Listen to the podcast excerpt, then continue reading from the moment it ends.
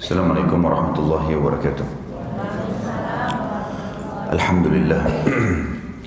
Tidak pernah berhenti lisan kita memuji Sang Pencipta Allah yang kita yakin Dia sedang melihat kita karena Dia Maha melihat, mendengar kita karena Dia Maha mendengar, dan Dia Maha mengetahui segala gerak-gerik kehidupan kita karena Dia memang Maha mengetahui.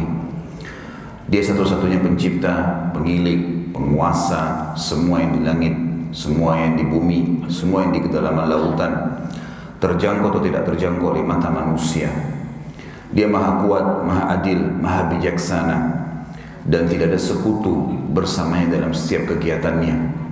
Dia dengan kemaha sempurnaannya dan kemaha muliaannya telah memudahkan buat kita semua agar kebutuhan untuk roda kehidupan di muka bumi ini terpenuhi dengan memuji namanya Alhamdulillah maka selalulah saudaraku seiman menjadikan kalimat ini membasahi lidah dan bibir kita. Selanjutnya kita panjatkan salam hormat kita penuh dengan cinta dan rindu serta ketundukan kepada syariat yang dibawa oleh manusia terbaik. Manusia yang telah disempurnakan jalur nasabnya, fisiknya dan ilmunya oleh sang pencipta Allah. Manusia yang paling layak untuk menjadi suri tauladan.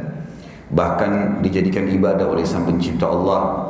Menciplak hidup manusia terbaik ini cara makannya, minumnya, berpakaian, rumah tangga, bersosial, berekonomi, berpolitik. Semuanya ketentraman jiwa dan kesempurnaan. Karena kita akan mendapatkan solusi yang terbaik dari semua masalah di muka bumi ini dan juga akan menang dari musuh-musuh. Karena semua itu tergambarkan dalam sejarah hidup manusia terbaik ini. Sang pencipta Allah juga memerintahkan kita mengucapkan salam hormat dan dibalas langsung 10 kali tambahan rahmat maka sangat wajar kalau kita selalu membacakan salawat dan taslim kepada Nabi besar Muhammad sallallahu wa ala alihi wa sahbihi wasallam.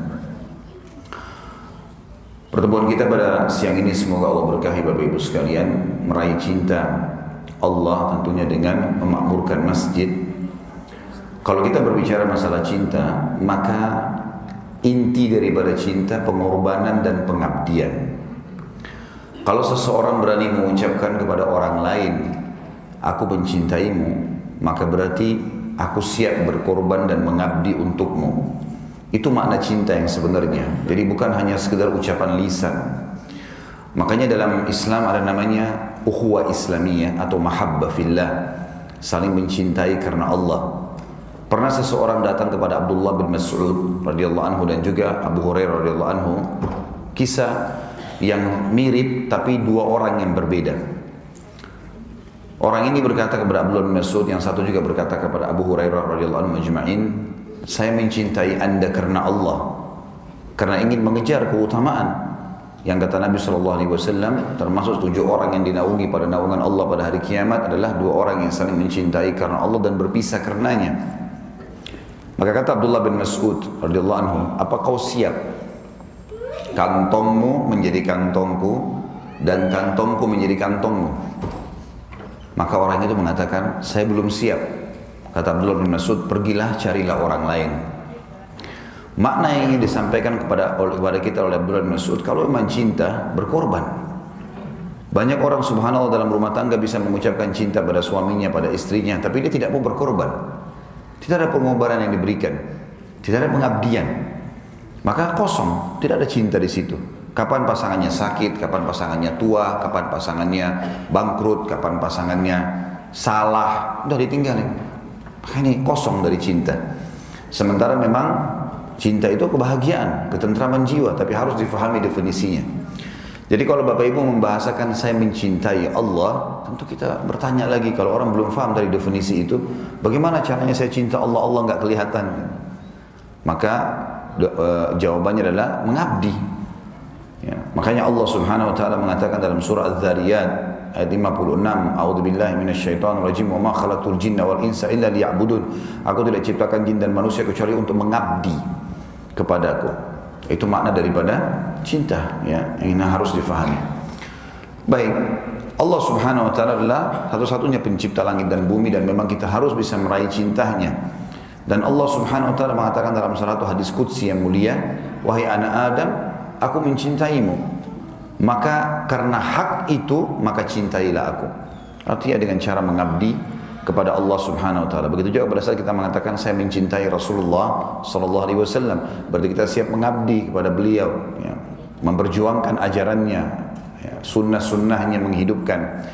Kita cinta pada masjid, ya kita mengabdi pada masjid, bukan hanya sekedar diucapkan. Apa yang andil kita untuk masjid tersebut?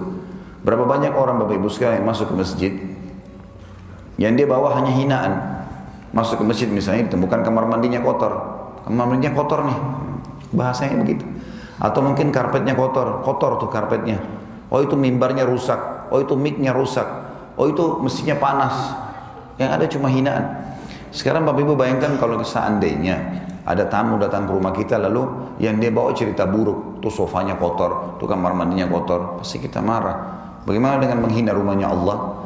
Allah subhanahu wa ta'ala sering kali memudahkan kita mampir ke sebuah masjid Bapak Ibu sekalian yang merupakan salah satu dari rumah-rumahnya yang mungkin punya banyak kekurangan secara fisik. Bukan untuk kita hina, tapi kita harus bertanya, apa andil saya di situ? Kalau kita temukan karpetnya kotor, cuci karpet itu. Mengabdilah buat masjid, gantiin karpet baru. Kalau masjid itu panas, pasangin AC-nya. Kalau kamar mandinya ada yang rusak, ganti keramiknya, ganti kerannya. Itu baru namanya cinta. Bagaimana kita punya andil, Allah subhanahu wa ta'ala mampirkan kita di situ supaya kita punya andil. Seringkali bahkan ada orang lebih buruk daripada itu Bapak Ibu sekalian. yang dia lakukan adalah selain dia menghina rumah Allah, juga dari satu sisi kalau ada orang lain mau sholat, kamu mau sholat di mana? Di masjid sana. Jangan ke sana itu masjidnya kotor. Malah dia menghina. Dan ini satu hal yang bentrok sebenarnya dengan yang harus ada pada setiap orang beriman. Baik Bapak Ibu sekalian kita akan lebih banyak merucutkan bahasan ke masalah masjid ini. Allah Subhanahu wa taala menyebutkan dalam surah Jin surah nomor 72 ayat 18 yang bunyinya a'udzubillahi minasyaitonir rajim wa anna wa annal masajida lillahi fala tad'u ma'allahi ahada dan bahwasanya masjid-masjid itu adalah punya Allah maka Janganlah kamu menggunakan untuk berdoa kepada kepada selain Allah di sana. Saya akan jelaskan dulu Bapak Ibu sekalian tentang masalah definisi masjid. Masjid diambil dari kata-kata sajadah yasjudu yang berarti sujud. Kalau orang yang sujud diistilahkan dalam bahasa Arab sajid. Kalau tempat sujudnya masjid. Apa pun yang Bapak Ibu gunakan untuk sholat, kalau secara etimologi, dia adalah masjid. Misal, Bapak Ibu blok satu kamar di rumah, itu dinamakan musollah rumah. Dengan niat itu tempat sholat, gak dipakai yang lain. Maka bisa dinamakan secara etimologi ya, secara bahasa, itu masjid. Tapi kalau kita berbahasa atau membahas secara terminologinya, secara istilahnya maka dia adalah bidang tanah yang sudah diniatkan untuk membangun rumah Allah yang dilakukan lima waktu sholat dan Jumat atau lima waktu sholat atau sholat wajib. Itu sudah dikatakan masjid.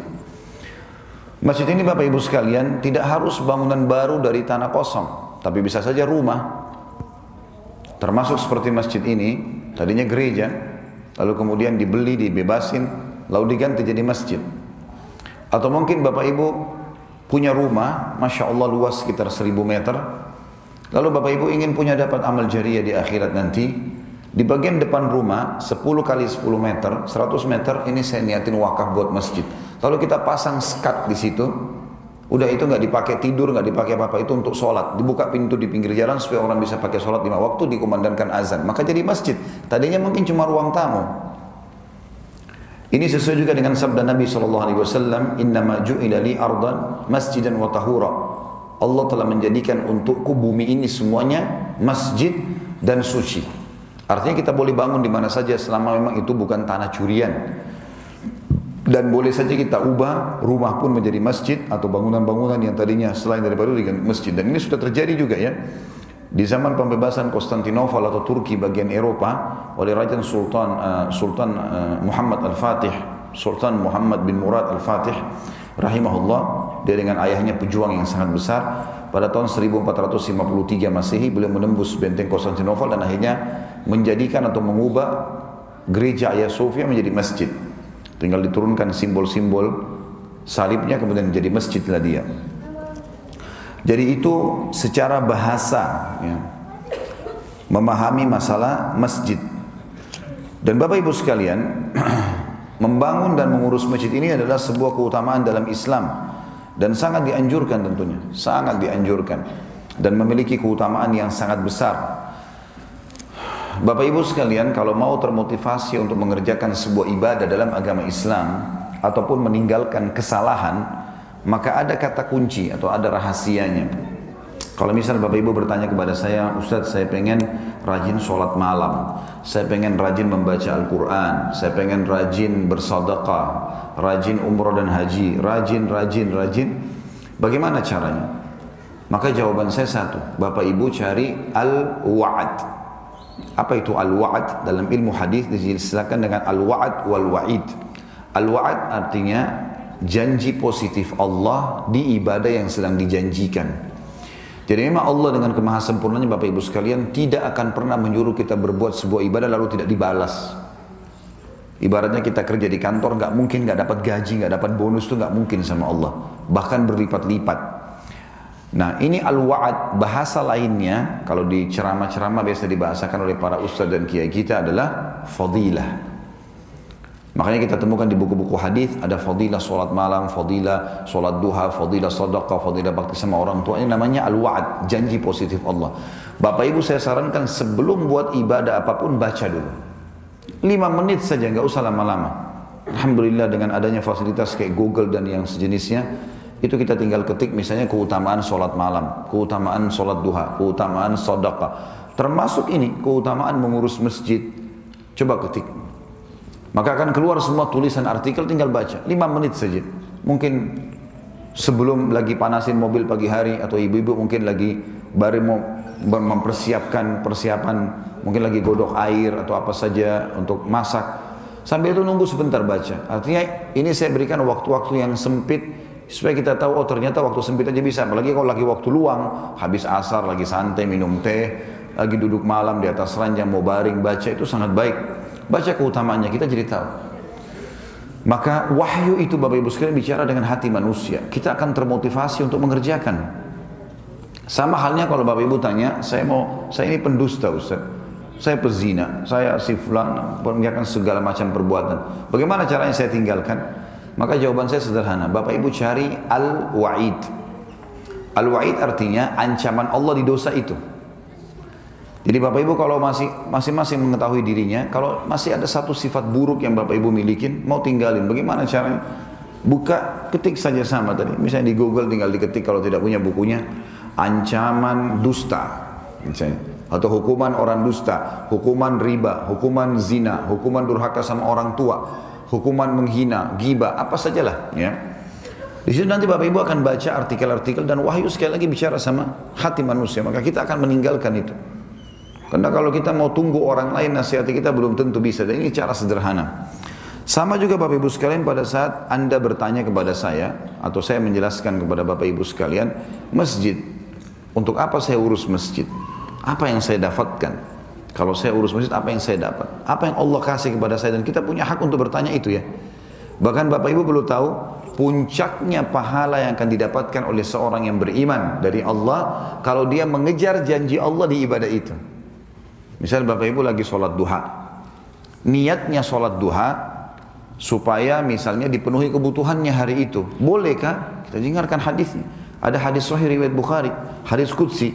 Ya, kata Nabi SAW, Allah berfirman, Wahai anak Adam, sujudlah atau rukulah untukku di awal pagi, di waktu duha, empat rakaat. Maka aku akan penuhi semua hajatmu hari itu. Boleh nggak Ustaz, saya sholat duha dengan niat supaya rezeki saya dibukain, supaya saya dapat hajat saya dipenuhi hari itu. Bukan cuma boleh, memang itu target ibadah. Ibadah sambil mengejar targetnya itu penting. Justru itu puncaknya. Boleh nggak saya sholat malam supaya ya, eh, doa saya diijabah? Emang harus begitu karena Nabi SAW mengatakan kalau tertinggal sepertiga malam Allah dengan kemahasempurnaannya turun ke langit bumi kemudian bertanya kepada para malaikat adakah yang ber, adakah yang meminta tolong saya tolong? Adakah yang punya hajat saya penuhi? Adakah yang bertobat saya maafkan? Jadi memang targetnya itu gitu kan. Boleh nggak saya bersedekah supaya saya bertambah rezeki? Memang begitu. Kata Nabi SAW mana malu min sedekah Tidak akan berkurang harta seorang hamba karena sedekah, justru akan bertambah. Boleh nggak saya bakti sama orang tua dengan harapan anak saya juga berbakti? Emang sudah begitu janjinya. Kata Nabi SAW, berbaktilah dengan kedua orang tua kalian, Allah akan karuniakan kalian anak berbakti dengan kalian. Gitu kan? Jadi memang mengejar target-target itu penting. Sehingga kita bisa maksimal dalam melakukan ibadah-ibadah tersebut. Ya, sebagaimana juga tadi, saya takut dihukum sama Allah karena saya takut masuk neraka. Ini sekaligus juga kita tekankan teman-teman sekalian. Saya pernah dengar ada lantunan syair dikumandangkan di sering di masyarakat kita. Jangan kamu sembah Allah karena ada surga dan jangan kamu takut sama Allah karena ada neraka. Bagaimana bisa ini? Saya sulit memahami itu. Karena untuk mengejar surga memang harus ada motivasinya. Allah yang suruh kita untuk itu.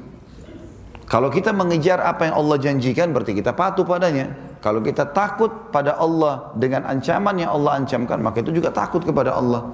Contoh misalnya, surah Al Imran surah nomor 3 133 Allah berfirman, "A'udzu billahi minasyaitonir rajim wasari'u ila magfiratin min rabbikum wa jannatin arduha as-samawati wal ardu iddat lil muttaqin." Berlumba-lumbalah kalian, bersegeralah kalian kepada pengampunan Tuhan kalian. Kalau pernah buat salah, segera taubat, minta maaf. Dan kejarlah surga. Ada kalimat, kejarlah surga yang luasnya seluas langit dan bumi yang dijanjikan hanya untuk orang-orang yang bertakwa. Berarti kita diperintahkan di sini. Kalau kita sholat, kita puasa, kita bakti sama orang tua dengan niat akan masuk surga, bolehkah? Bukan cuma boleh, memang begitu anjurannya. Memang kita kerjakan itu supaya kita mendapatkan yang terbaik di surga. Begitu pula dengan ancaman neraka. Allah memang suruh kita takut sama neraka. Dalam surah At-Tahrim, surah nomor 66 ayat 6, Allah berfirman, A'udzu. يا أيها الذين آمنوا كو أنفسكم وأهليكم نارا وقودها الناس والحجارة عليها ملائكة غلاظ شداد لا يعصون الله ما أمر ما يفعلون ما يؤمرون Hai orang beriman takutlah kalian Selamatkan diri kalian dari api neraka yang bah, selamatkan diri kalian dan keluarga kalian, istri anak kalian juga diajak semuanya dari api neraka yang bahan bakarnya dari manusia dan batu. Yang bahan bakarnya dari manusia dan batu. Dan dijaga oleh malaikat yang kasar, keras. Nggak ada sogokan, nggak ada toleransi, nggak ada negosiasi. Potong-potong, bakar-bakar. Neraka nggak ada main-main. Dijaga oleh malaikat-malaikat yang keras, yang kasar. Tidak pernah melanggar apa yang Allah perintahkan dan selalu mengerjakan apa yang Allah titahkan. Berarti kita disuruh takut sama neraka memang. Takut pada neraka berarti kita takut pada Allah. Mengejar surga berarti kita mengejar rahmatnya Allah. Harus difahami. Ya, supaya tidak bingung. Jadi Bapak Ibu harus mengejar yang maksimal dari sisi ibadah ini dengan mengetahui janjinya Allah dan meninggalkan juga dosa, tahu ada ancaman di situ dan itu bagian daripada keimanan kepada Allah Subhanahu wa taala. Bapak Ibu sekalian, kita akan mulai dulu dengan fungsi masjid. Masjid memiliki banyak fungsi. Yang pertama adalah tempat untuk ibadah. Dan ibadah definisinya semua niat, semua perkataan, semua perbuatan yang diperintahkan dan dicintai oleh Allah. Fahami definisi itu.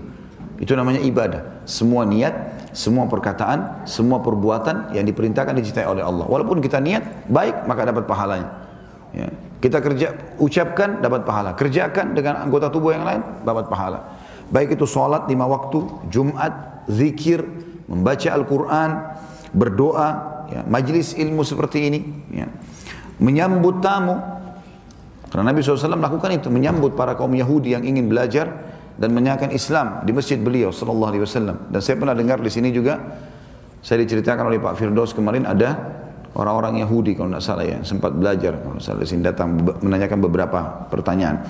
Kemudian juga pengumpulan zakat dan sodakah sebagaimana Nabi SAW melakukan itu. Setiap kali ada jihad, ada uh, orang-orang miskin yang butuh dibantu, maka Nabi SAW habis sholat atau datang ke masjid lalu menyuruh muslimin kumpul lalu mengatakan bersodakahlah. Lalu beliau letakkan surbannya, beliau letakkan jubahnya untuk mengumpulkan sodakah. Jadi masjid itu fungsinya banyak. Semua jenis ibadah. Ini perlu difahami Bapak Ibu sekalian karena banyak orang tidak faham ini. Dia anggap masjid hanya untuk sholat.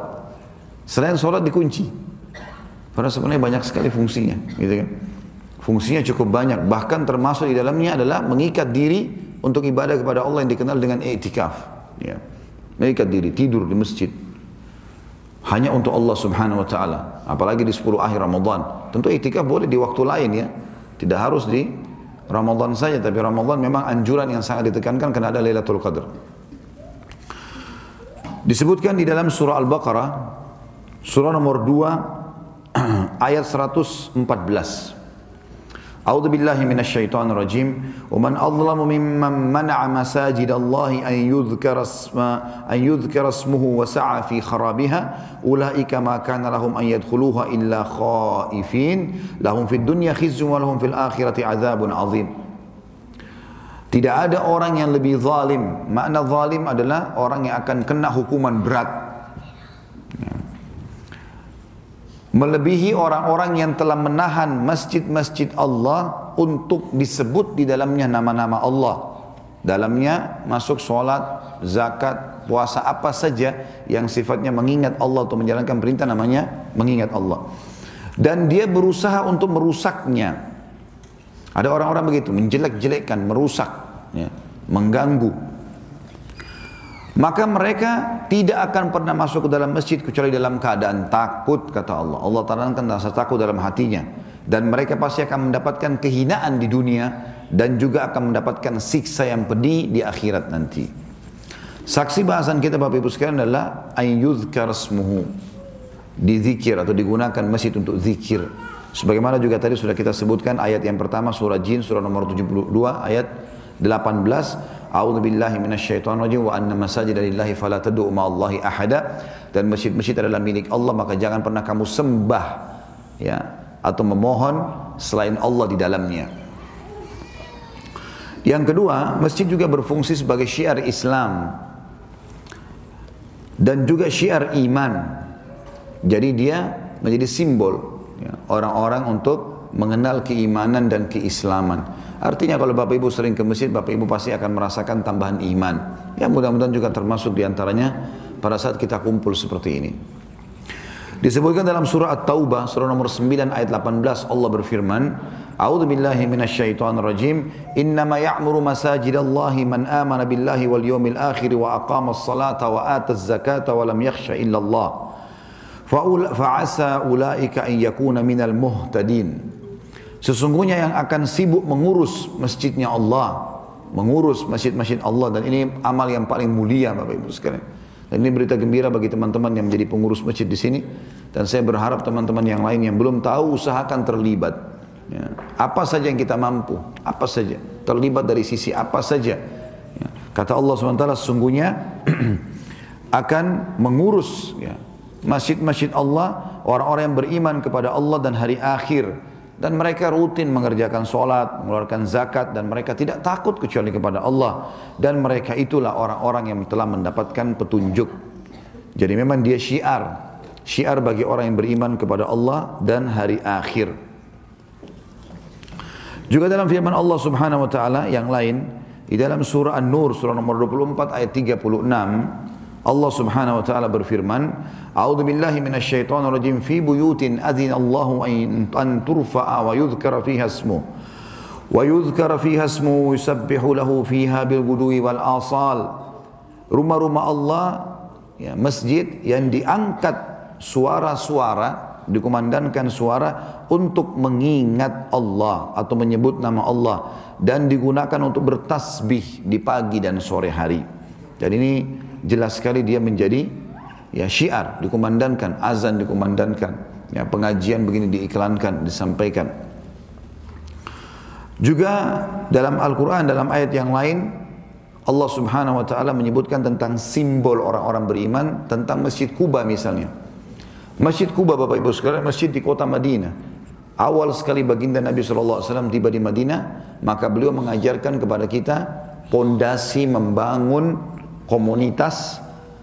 Kalau bahasa kita lebih sederhana komunitas, yayasan, lembaga dan lebih besar lagi negara. Nabi SAW mencontohkan beberapa pondasi dasar. Yang pertama bangun masjid. Nabi SAW membangun masjid dan itu adalah masjid Kuba. Dan ini tentu Bapak Ibu kalau punya perusahaan usahakan ada musolahnya ya. ada masjid bisa dibangun di situ. Tinggal di perkampungan yang ada masjidnya yang dekat sehingga bisa selalu kontak dengan rumahnya Allah ya maka di sini Bapak Ibu sekalian, Nabi SAW membangun Masjid Kuba. Nanti kan kita kembali ke Masjid Kuba ini. Kemudian yang kedua, Nabi SAW mempersaudarakan antara muhajirin dan ansar. Pendatang dan penduduk setempat dipersaudarakan. Bahwasanya tidak ada lagi rasisme di antara mereka. Yang ada adalah menyatukan mereka iman dan Islam. Dan yang ketiga adalah kesepakatan ya, perdamaian antara Nabi SAW dan kerjasama dengan orang-orang non-muslim setempat. Dan ini harus menjadi fungsi masjid sebenarnya. Masjid sudah dibangun, maka harus ada penjalinan ukhuwah kontak kaum muslimin, data mereka, baik dari Indonesia atau luar Indonesia. Baik kalau misalnya Indonesia di sini, datalah semua muslimin dan siapa kira-kira yang belum pernah datang ke masjid, coba didatangin, panggil supaya mereka ngunjungin masjid. Jalin ukhuwah dengan mereka. Dan juga kita harusnya menjadi basis untuk menunjukkan kepada orang non muslim kalau ini loh Islam, masjid itu bukan untuk radikalisme, bukan untuk pemikiran-pemikiran yang jahat. Masjid itu untuk tenang, aman, tentram. Orang ibadah di dalamnya. Ya. Maka itu pondasi. Masjid Kuba ini Bapak Ibu sekalian, masjid yang luar biasa. Kalau satu waktu Bapak Ibu dimudahkan oleh Allah mendatangi Madinah, maka usahakan luangkan waktu untuk datang ke sana. Salat tahiyat masjid saja di Masjid Kuba itu pahalanya sama dengan pahala umrah. Sebagaimana hadis sahih dijelaskan, kata Nabi SAW, siapa yang bersuci di rumahnya, kalau kita pendatang di hotelnya, kalau penduduk Madinah di rumahnya, kemudian dia datang ke Kuba dan dia sholat dua rakaat, maka ya, dia akan mendapatkan pahala umroh. Dan biasanya kalau travel-travel menjadikan salah satu paket tur kota Madinah adalah mendatangi Masjid Kuba.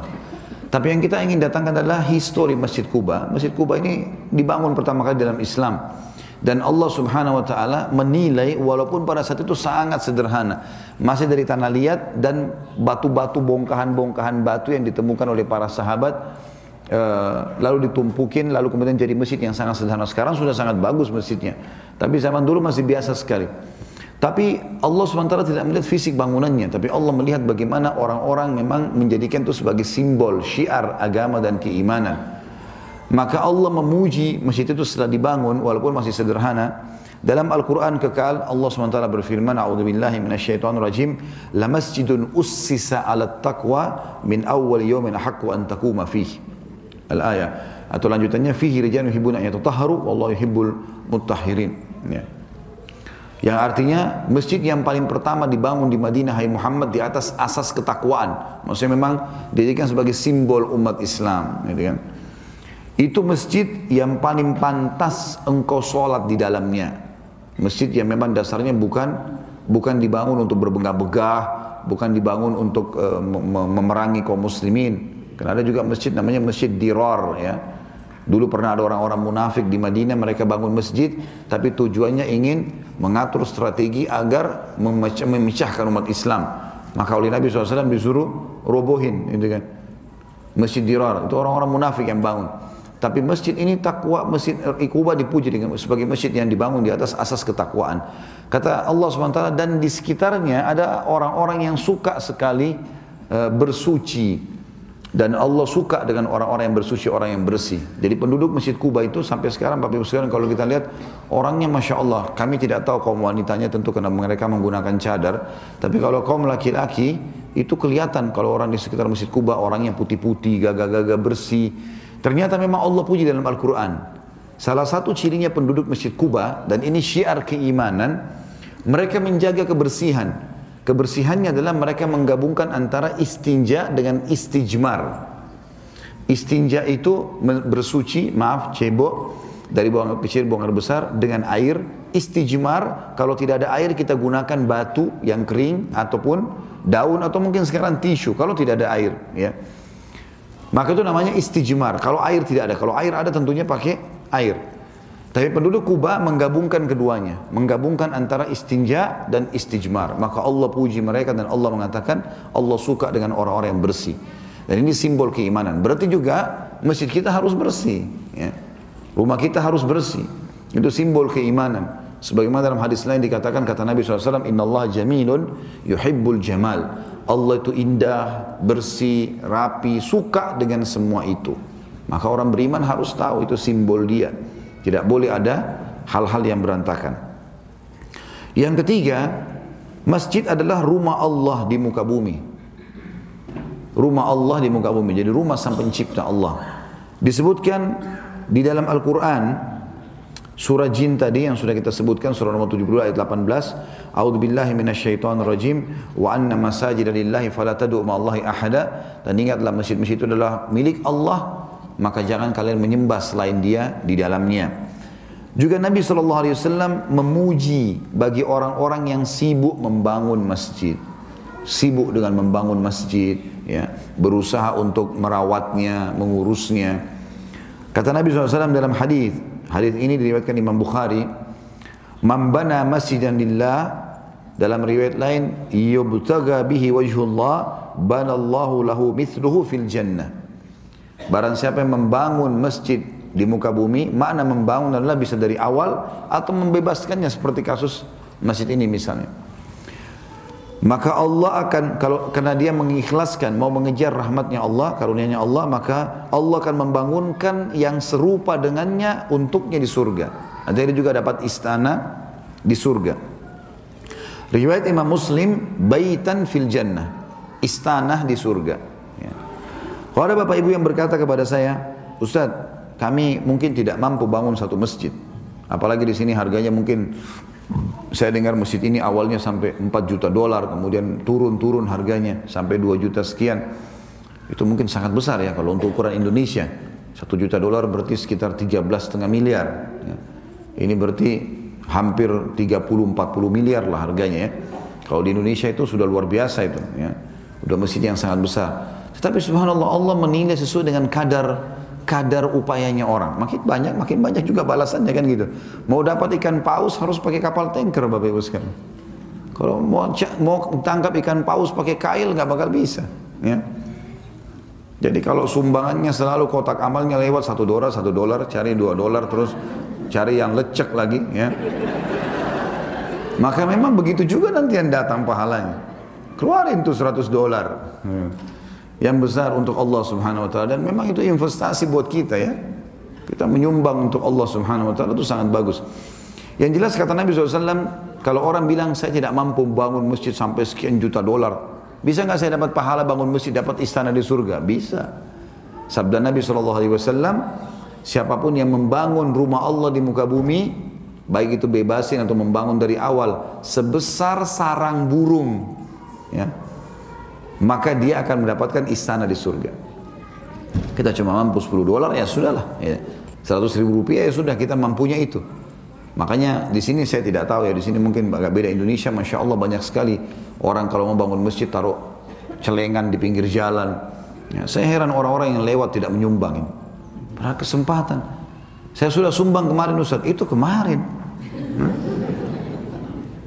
Masa mau dibawa-bawa yang kemarin? Kan buku amalnya sudah ada kemarin lembarannya, sudah aman kok itu. Nggak usah dibahas. Hari ini gimana? Ya. Kita setiap hari butuh pahala kan? Makanya kata Nabi SAW, janganlah seseorang dari kalian berkata, dulu saya pernah sholat malam. Itu dulu. Dulu tuh saya masih gadis, sholat malam terus. Dulu tuh saya masih bujang, sholat malam. Sekarang, gimana? Banyak orang Bapak Ibu sekalian, uniknya, dia melihat orang lain masuk surga, dapat derajat tinggi tapi dia cuma nonton saja. Saya kasih contoh. Kalau misalnya ada celengan masjid lewat di sebelah, kayak tadi misalnya kotak amal, ya, lewat di sebelahnya ibu atau bapak sekalian. Lalu ada orang di sebelah kasih, kasih berapalah uang dia, misalnya 10 dolar, 5 dolar ditaruh sama dia. Lalu kita lihat, oh orang ini nyumbang. Udah, ada orang begitu, cuma lihat saja. Jadi orang itu dapat pahala, dia cuma lihat, oh iya. Atau misalnya kita lagi satu mobil sama teman kita, ada orang miskin minta-minta di pinggir jalan, ya. Kemudian teman kita buka jendela kasih duit. Umumnya, umumnya kira-kira kalau bapak ibu duduk di sebelahnya, kasih nggak? Kalau teman kita sudah kasih. Saya butuh kejujuran. Umumnya orang tidak kasih. Karena dia pikir temannya sudah kasih kan. Itu sama saja dia lihat temannya masuk surga, dia tidak. Temannya kasih, dia juga kasih. Temannya kasih 10, dia kasih 20 kalau perlu kan gitu. Maka jangan nonton orang masuk surga sendirian. Ini banyak orang begitu. Dia lihat kotoran di lantai masjid, tunggu orang lain angkat. Kenapa? Ini kesempatan kita yang lakukan. Kenapa harus menunggu orang lain? Maka harusnya difahami Bapak Ibu sekalian seperti ini ya. Dan ini sekaligus juga saya titik beratkan. Subhanallah saya kemarin di LA ada uh, jala, kami jalan sama teman-teman panitia. Rupanya banyak orang miskin, orang non muslim di pinggir jalan ya. Ya, homeless ya namanya di sini. Baik, terus saya sempat bilang sama teman-teman panitia, ini kasih aja. Ini kenapa? Orang miskin minta-minta, kasih. Oh ini kan orang non muslim. Walaupun non muslim, Islam nggak pernah larang kita menyumbang untuk orang non muslim loh. Jangan salah. Sadaqah itu kita akan tetap dapatkan pahalanya walaupun untuk orang kafir. Keliru kalau Bapak Ibu bilang, oh hanya untuk orang muslim. Tidak. Yang Bapak Ibu tidak boleh lakukan adalah menyumbang untuk tempat ibadah mereka. Itu yang nggak boleh. Kalau lagi minta sumbangan bangun gereja, jangan bantu. Atau mungkin acara ritual, acara Natalan, jangan ikut-ikutan. Tapi kalau kasih makanan, kasih baju, kasih uang lagi minta, kasih. Kalau perlu luangkan waktu ngobrol sebentar, siapa tahu dia syahadat dalam 10 menit. Dari mana kita tahu kan gitu? Tawarkan Islam, nanti baru di follow up. Yang penting sekarang dia syahadat dulu. Satu menit kemudian mati kan masuk surga dia kalau sudah syahadat. Nah itu kan ada riwayat Bukhari. Pernah Nabi SAW datangi rumah orang Yahudi. Yang orang Yahudi ini anak muda masih di bawah 20 tahun. Lagi sakit keras. Nabi SAW dengar dia sakit keras. Karena Nabi tahu orang tuanya membuka pintu. Maka Nabi SAW datang. Begitu duduk, yang paling pertama Nabi tawarkan, Hai anak muda, ucapkan syahadat. Syahadu an la ilaha Rasulullah. Kau akan selamat. Anak muda itu lagi sakit, lihat matanya ke arah ayahnya. Ayahnya bilang, Ati Abal Qasim. Ikuti ayahnya Qasim. Maksudnya Nabi Muhammad SAW. Anak itu syahadat dipandu. Syahadu an la ilaha Rasulullah. Nabi SAW sudah selesai berdiri. Pas mau keluar, keluarganya nangis. Meninggal anak itu. Kata Nabi SAW, Alhamdulillah yang telah menyelamatkan dia dari api neraka. Syahadat. Jadi kalau orang mau syahadat jangan dikasih dulu Quran 30 juz, ini pelajari ya. Atau kasih dulu buku. Syahadat dulu. Sudah tahu Islam belum? Belum. Islam itu begini-begini. Closingnya langsung. Mau masuk Islam nggak? Nggak usah ragu, nanya langsung. Target satu hari satu orang kan lumayan. Satu bulan 30 hari. Kalau mau dapat pahala, tidak usah khawatir. Syaitan membuat kita was-was. Nanti bagaimana? Nanti tidak usah tanya nanti bagaimananya. Sekarang yang penting kita sebarin kan begitu. Baik Bapak Ibu sekalian. Jadi kita bisa mendapatkan pahala membangun masjid, istana di surga walaupun kita bangun hanya kecil seperti sarang burung saja. Juga hadis Nabi SAW diriwayatkan Imam Muslim, tadi sempat disebutkan oleh Ustaz Fahmi masalah ini. Kata Nabi SAW, Ahabbul biladi ilallahi masajiduha wa abghadu al biladi ilallahi aswakuha. Sesungguhnya ya, negeri yang paling Allah sukai atau sebuah bidang tanah yang paling Allah sukai di sebuah negeri adalah masjid. Dan yang paling Allah benci adalah pasar. Mana yang Allah benci pasar di sini bukan berarti Bapak Ibu tidak boleh ke pasar. Boleh ke pasar, tapi pasar itu pada saat ada kebutuhan. Bedakan kebutuhan dengan keinginan. Ya. Kalau kita mau ikuti keinginan tidak habis-habis. Ya ibu-ibu ya, baru beli tas kemarin keluar model baru. Kenapa ada diskonnya? Diskon tidak akan habis sampai hari kiamat. Tidak bakal habis itu. Diskon nih sekarang, diskon sampai akhir bulan. Bulan depan ada diskonnya, tenang aja. Enggak bakal habis. Di Indonesia itu subhanallah ada orang tokonya ditulis diskon 70% sampai sobek spanduknya. Udah bertahun-tahun diskon terus 70% gitu. Kalau diskon produk nggak bakal habis itu. Kita harus menjalani dunia ini sesuai dengan kebutuhan. Bukan keinginan. Kalau Bapak Ibu lagi butuh, pakai yang maksimal. Misal kita lagi lapar, ya udah makan Beli makanan yang paling bagus kualitasnya. Boleh dalam Islam, bahkan dianjurkan. Kita butuh baju, beli baju yang paling bagus, nggak apa-apa. Tapi kebutuhan. Kalau bukan kebutuhan akan numpuk di gudang nanti. Nggak ada gunanya. Oh karena ini model baru. Nanti ada model baru lagi, nggak bakal habis itu. Ila yaumil qiyamah. Sampai hari kiamat tuh diskon dan model baru tidak selesai. Gitu kan. Jadi harusnya seperti itu. Jadi Bapak Ibu sekalian, kalau masuk ke pasar boleh, tapi ada adab-adabnya ya. Saya sarankan Bapak Ibu tahu adabnya, karena itu tempat yang paling Allah benci. Di antaranya juga hadis Nabi SAW, sesungguhnya iblis menancapkan bendera-bendera perangnya di pasar-pasar, dilalaikan orang, gitu. Di pasar lalaikan, nanti kita lihat auratnya orang, nanti begini, nanti begitu, banyak hal, pelanggaran, transaksi riba, transaksi macam-macam, jadi masalah. Imam Syafi'i rahimahullah, beliau belajar dengan gurunya namanya Imam Waqi rahimahullah. Imam Syafi'i ini suka sekali menghafal. Kebetulan rumahnya beliau dengan rumahnya Imam Waqi itu lewatin pasar. Maka Imam Syafi'i selalu lewat tiap hari. Beliau heran setiap kali Imam Waqi kasih materi, ini hafal nih Syafi'i. Dihafal lupa lagi.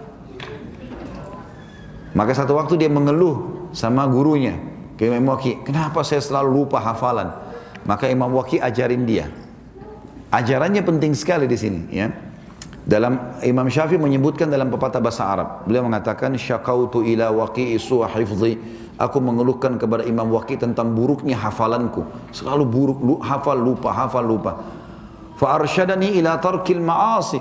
Maka dia menyuruh aku meninggalkan dosa-dosa. Wa akhbarani bi anna ilma nurun dan dia memberitahukan aku bahwasanya ilmu itu adalah cahaya wa nurullahi la yu'ta li asi dan cahayanya Allah tidak akan dikasih kepada orang yang bermaksiat. Imam Syafi'i berpikir, apa dosa saya ini? Eh, masih kecil waktu itu. Dia cari muhasabah apa dosanya. Ternyata dia inisiatifnya Imam Imam Syafi'i sendiri. Dia tadinya jalan dari rumahnya ke rumah Imam Waqi lewati pasar. Sekarang dia sudah coba semua cara, tidak ada nih, tidak ada salahnya. Dia coba sekarang lewat belakang pasar. Dia nggak lewat depannya pasar. Dia bilang subhanallah begitu dia lewat belakang pasar, hafalannya jadi kuat.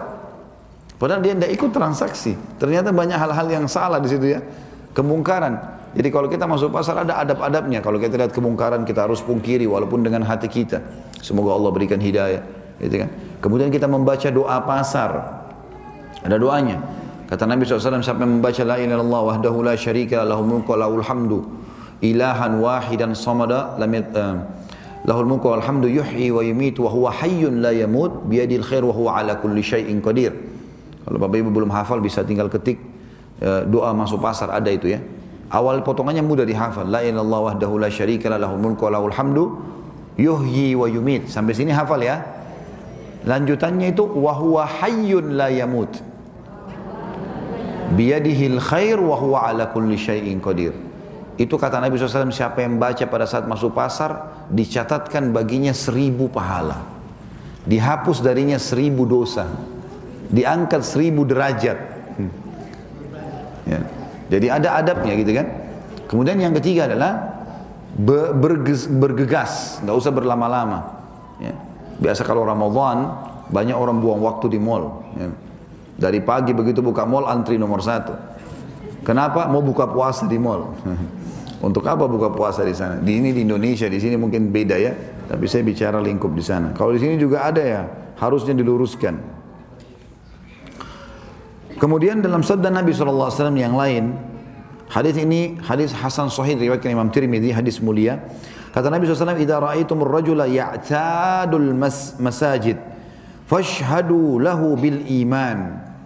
Kalau kalian melihat seseorang laki-laki suka terikat hatinya dengan masjid, mau ke mana? Mau ke masjid. Sholat selalu dilihat. 5 menit, 10 menit lagi azan, langsung ke masjid.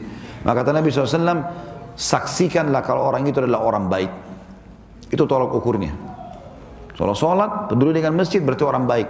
Terima dia sebagai pegawai, terima lamarannya, bersahabatlah dengan dia itu maknanya. Semuanya itu masuk di dalamnya. Kalau Allah Azza wa Jal, Jazakallah khair. Kata Nabi SAW, karena Allah yang maha suci dan maha mulia telah berfirman, Innama ya'muru masajid Allah man amana billahi wal yawmil akhir.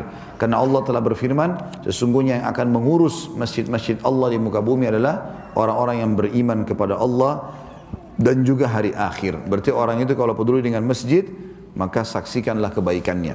Dan Bapak Ibu juga kalau mau cari orang yang baik di masjid tempatnya. Ya. Mau cari jodoh yang baik di masjid tempatnya. Jangan cari orang yang tidak di masjid.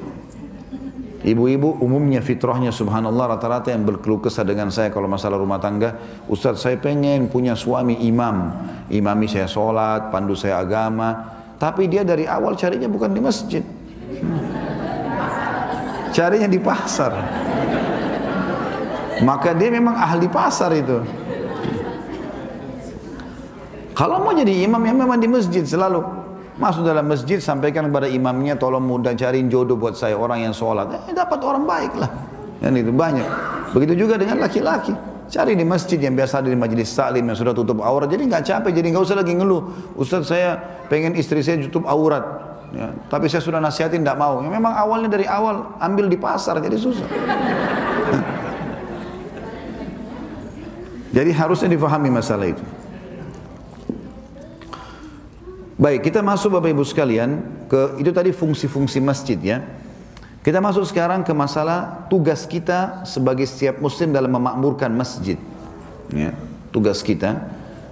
Yang pertama membangun, merenovasi dan merawat. Ini tadi sudah saya singgung sedikit tapi saya kuatkan lagi dengan dalil yang lain. Di antaranya hadis tadi yang uh, saya sebutkan riwayat Ibnu Majah dan Baihaqi dengan sanad sahih. Man bana lillahi masjidan walau kamafhasin kamafhasi qatatin au asgara Banallahu lahu baitan fil jannah. Barang siapa yang membangun masjid seperti sarang burung di muka bumi ataupun lebih kecil daripada itu maka Allah akan bangunkan baginya istana di surga. Ya. Tetapi yang perlu digarisbawahi, ya, tidak boleh seseorang membangun masjid untuk berbangga-bangga atau riak. Mungkin karena keluarganya ada yang sama kayanya dengan dia, kemudian dia keluarganya ini setiap buat apa selalu dilakukan. Maka dia ikut-ikutan. Subhanallah kami pernah punya keluarga seperti itu ya saya saksikan sendiri karena kekayaan-kekayaan yang melimpah, maka seperti dua keluarga ini bersaing. Kalau yang sana baru beli mobil hari ini, mobil merek apa, besok dibeli juga sama yang satu. Jadi kayak bersaing, kalau ini membantu keluarga sekian, yang ini juga ikut bantu sekian. Tapi ini karena persaingan. Ya, karena persaingan, ini tidak boleh, ini riak. Untuk apa? Riak itu dosa besar, Bapak Ibu sekalian, dan tidak diterima amalnya untuk apa? Setengah mati.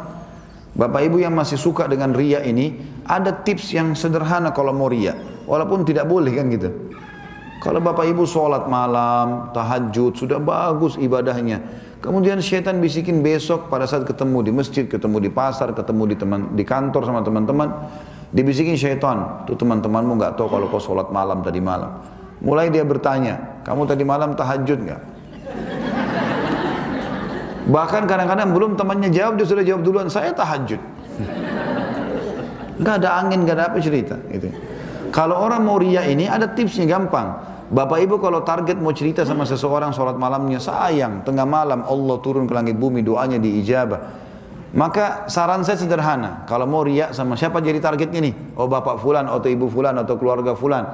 Malam-malam jam 2 malam ketuk pintunya Baru pasang sejarah depan pintu rumahnya. Saya mau tahajud liatin nih. Kan selesai.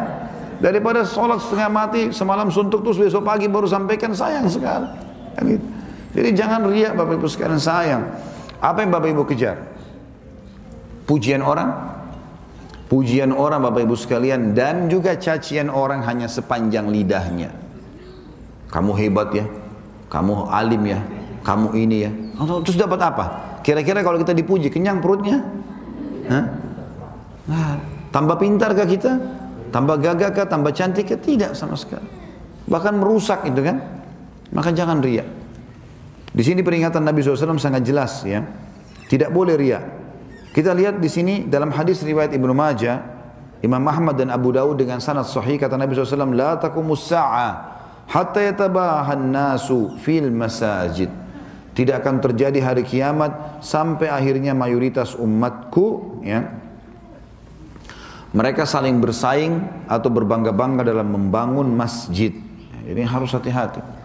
Kita boleh bangun, kita boleh merawat, tapi jangan riak. Nabi SAW juga memerintahkan kita untuk membersihkan masjid. Nah, tadi memerawat, membersihkan ya. Hadisnya adalah riwayat hadis ini hadis sahih riwayat Bukhari Muslim di mana Nabi Aisyah berkata anha bahwasanya Rasulullah SAW amara Rasulullah SAW bibina'il masajid fid dur wa an tunadzafa wa tutayyab. Nabi SAW memerintahkan agar masjid dibangun di setiap kampung-kampung, di setiap desa-desa, di setiap kota, jadikan simbolnya itu. Kemudian dan juga agar masjid itu selalu dibersihkan dan dirawat serta diberikan wangi-wangian. Berikan wangi-wangian. Ya. Mungkin ini juga yang perlu kita garis bawahi karena masjid-masjid kita kadang-kadang masih belum dikasih wangi-wangian. Termasuk sejadah, ya. Sejarah masjid itu sangat bagus kalau bisa ada semprotan wangi, minyak wangi, ada bapak ibu yang mau cari pahala itu bisa. Baik itu ada ada minyak wangi yang semprotnya seperti air ya. Jadi dia wangi tapi dia seperti air bukan minyak wangi. Bisa juga minyak wangi langsung disemprotin di tempat sujud. Setiap orang sujud cium bau wanginya gitu. Ya. Ini juga termasuk yang dianjurkan. Kemudian Nabi SAW juga dalam hadis Bukhari Muslim pernah uh, menemukan ada seorang wanita, ibu-ibu ya, ibu-ibu ini selalu bersihin masjid. Masya Allah dia, Nabi SAW setiap habis sholat dia selalu sholat bersama berjamaah sama Nabi SAW di masjid. Dan ini juga dalil menandakan perempuan boleh sholat di masjid. Ya. Setiap habis sholat pasti Nabi lihat ibu itu di belakang lagi nyapu-nyapu masjid, bersihin masjid Nabi SAW. Satu waktu setelah berapa waktu berjalan, ibu itu sudah nggak ada. Pas Nabi SAW habis salam balik lagi zikir, habis zikir tanya, mana ibu yang biasa bersihin masjid? Kata mereka ya Rasulullah sudah meninggal tadi. Ibu itu sudah meninggal, gitu kan? Dan di sini dalam riwayat ini dikatakan oleh perawi hadis seakan-akan penduduk Madinah menganggap remeh ibu itu. Karena tidak ada kedudukannya, bukan orang kaya, bukan segala macam orang tidak kenal.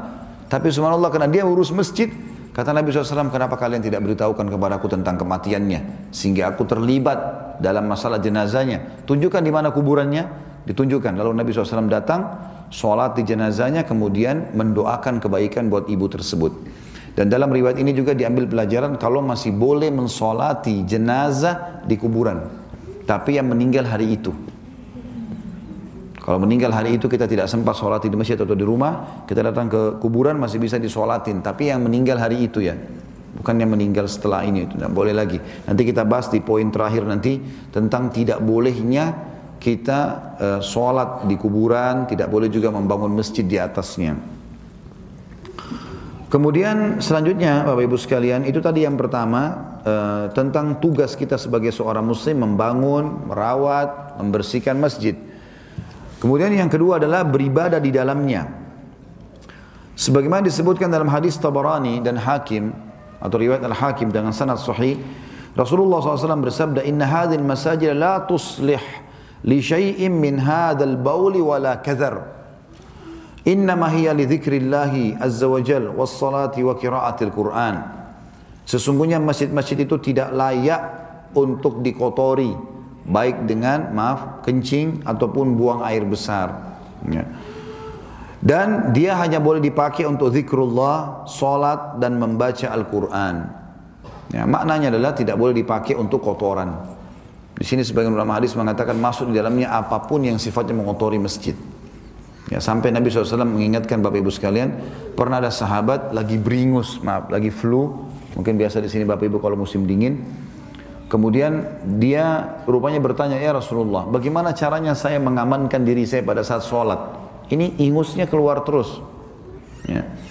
Maka kata Nabi SAW, keluarkanlah ke arah kiri tubuhmu. Jadi boleh orang pakai sapu tangan, pakai tisu, dikeluarkan supaya tidak kotorin sejadah yang nggak ganggu sholatnya, nggak kotorin, nggak merusak baunya, memberikan bau yang busuk.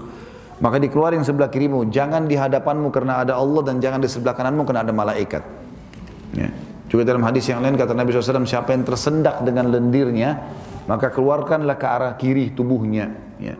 Jadi dia boleh balik ke sebelah kiri, kemudian dia mengeluarkan dengan santun dan baik tentunya. Ya. Jadi saking harusnya menjaga kebersihan tersebut juga pernah ada orang Arab Badui datang kepada Nabi SAW, masuk ke dalam masjid. Subhanallah, Badui ini unik. Orang padang pasir, mereka terbiasa hidup di kemah-kemah. Jadi tidak ada WC, tidak ada apa segala macam.